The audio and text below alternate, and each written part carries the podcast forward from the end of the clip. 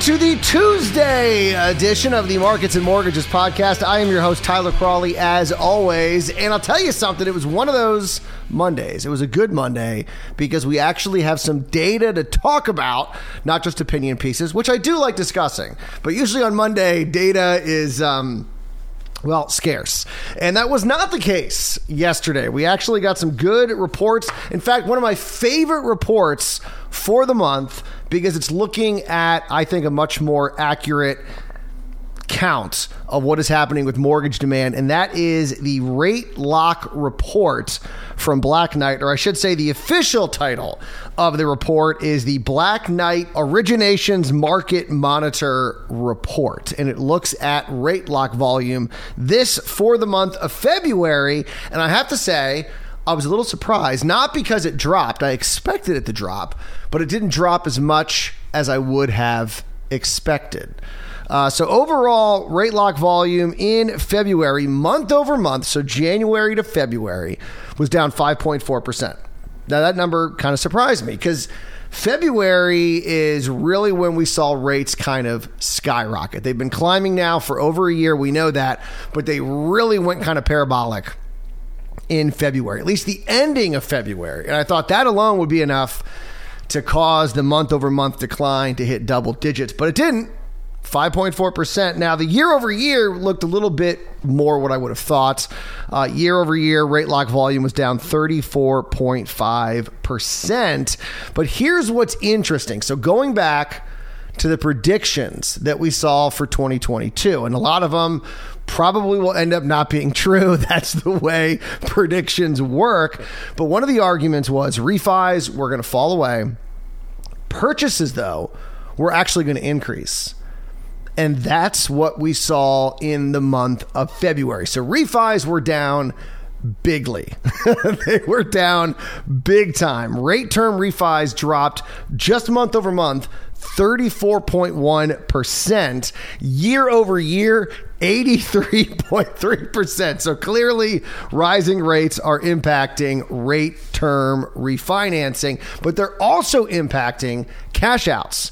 Cash outs were down month over month 15%. We're down smaller though, year over year, only down 6.3%. Now, I like that number. I like when you see cash out refis fall because rates are rising.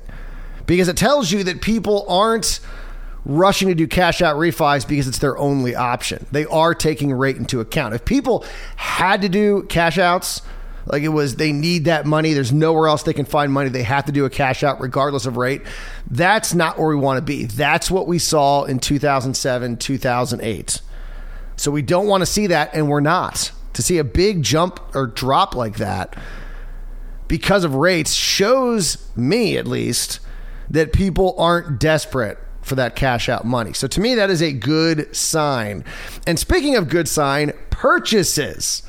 We all know there's a lot of demand out there for homes, but can people find those homes to buy? We know inventory levels are at historic lows. Well, they're finding something to buy because purchases were up 7.2% month over month, year over year up 5.6%. But that month over month number is just astounding when you see what's happened with rates.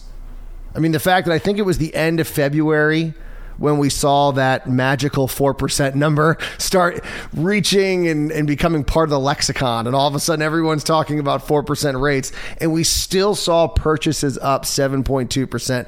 That just shows you how much demand there is out there for homes. Now, the other big, I think, metric that's important to look at credit scores if you you know everyone says oh is this 2008 all over again? Well we're seeing cash out refis drop so no.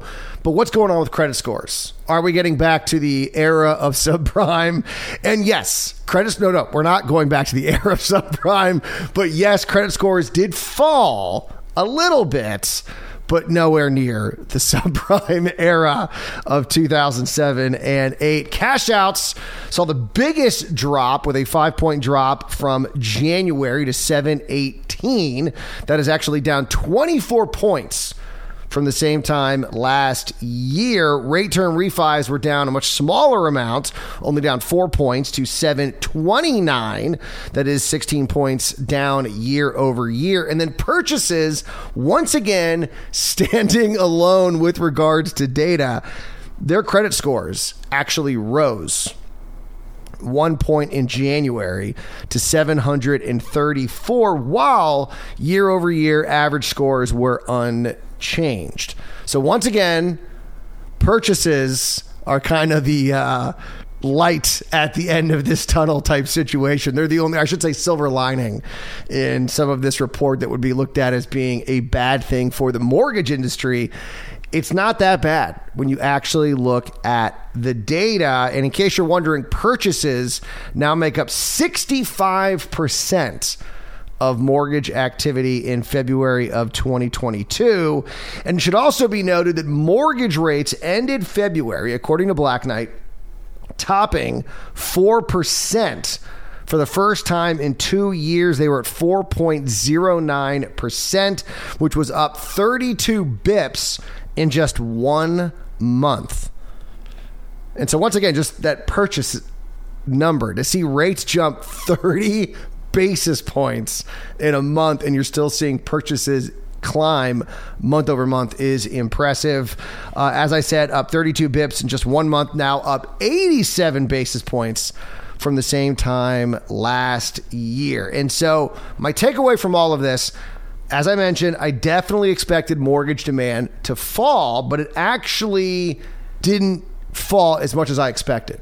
I mentioned earlier the 4% rate. A year ago, economists were projecting that if rates got to 4%, they would decimate the housing market. I mean, no one would be refining, no one would be buying. Everyone would be so terrified of seeing that 4% rate, it would just collapse demand in the housing sector. Not even close. Not even. Now you're hearing, I think maybe 5%. Some people are saying 5 And even now they're pushing that number up as rates continue to rise with no sign of demand. Now, as rates inch closer to 5% with elevated home prices, this unfortunately is going to price more and more people out of the housing market. However, the wild card continues to be the rental market. If rents keep rising, even with home purchases at 5%, with even higher prices, it still might make more financial sense for people to buy than to rent. And this is especially true for buyers who may be moving from the highest cost markets to more medium cost markets, thanks to this remote work economy that we currently are a part of. So, people who are leaving, say, California is probably the best example and they're like, okay, sure, I'm going to have to pay a 5% mortgage, but I'm leaving with a ton of money because of how much equity I had in my home in California. So I'm okay with paying more for this house in wherever, Oregon, maybe. Or Florida, or wherever these states, North Carolina, that are seeing the big inflows where people are moving. And so they're saying, you know what? I don't mind if rates are 5%. I can put a lot of money down. I have the money to be able to do this. And even with that elevated rate and elevated prices, homes are still a half of what they were in California, price wise. And so that's also something that I think needs to be taken into account. And something that I, I would argue some econ- economists maybe didn't think about. They thought, kind of all things being equal, oh, home prices have gone up, so people in that market aren't going to buy. Sure, maybe they won't. Maybe they won't upgrade, but people from a different market moving in is what is causing a lot of this buying pressure. So, a lot of different factors that I think economists need to take into account when evaluating the housing market and why 4% really did absolutely nothing with regards to reducing buying pressure. I mean, nothing. In fact, it may have actually pushed people to go and make that purchase. It actually increased buying pressure because they know where rates are going. So, kind of interesting situation. Now, the people who don't need a mortgage, then none of this actually really matters, except for home prices. Home prices matter. And here's the funny thing so, in a situation where inflation is just shy of 8%, you would think that cash would be falling out of favor because anyone holding a large amount of cash, that's an insane thing to do.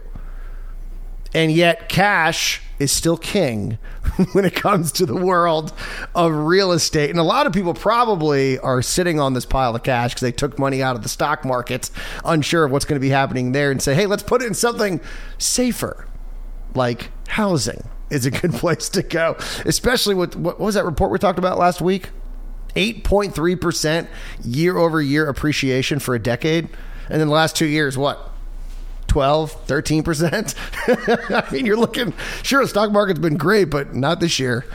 And yet homes are keep rising. And so, hey, why not put some of your money there, at least for now? I think a lot of people are doing that, and it's putting them in a pretty good position, at least according to the latest report from Redfin, which finds that putting in an all cash offer increases your odds of winning that bid by 334%. and that was back in 2021. Now I'd have to imagine that number is even higher.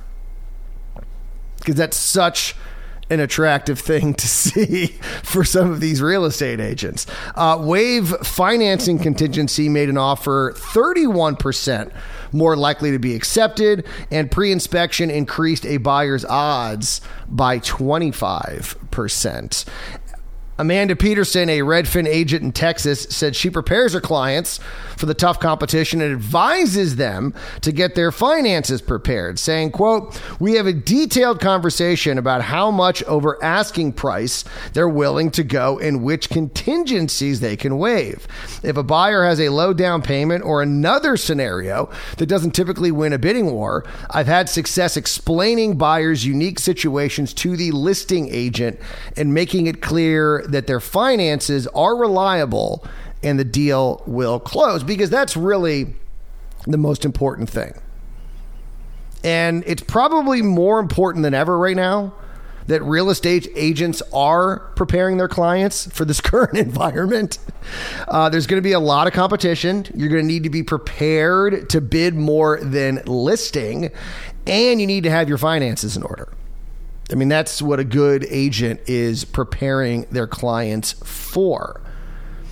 And having a respected pre approval letter is more important than ever. I mean, if you're not going in all cash, because then you don't you don't need to borrow money. But for those that are borrowing money, having a respected pre-approval letter is probably the most important part of your bid. Now, at the end of last week, we talked about the Wall Street Journal had reported on creative ways that buyers are trying to get their offer accepted. We'd heard about this last summer when things were going crazy in the housing market. People were you know, sending love letters and were offering concert tickets and everything else. And I think they mentioned in this Wall Street Journal piece that someone had seen someone's Lego collection when they were touring the house, and then they went and got him a Lego Millennial Falcon, I think. And so, while yes, a Lego Millennial Falcon is exciting. What sellers really want is one thing when it comes to this transaction, and that's assurance the deal is going to close.